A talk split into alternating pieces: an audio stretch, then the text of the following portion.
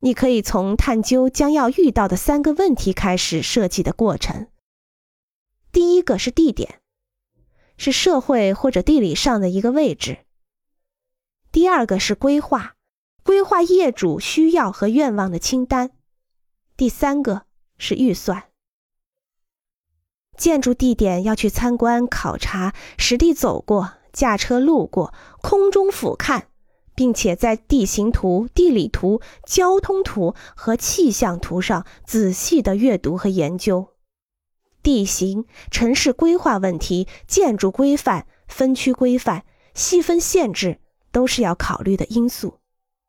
研究一个地点，在那里举行一次野餐吧。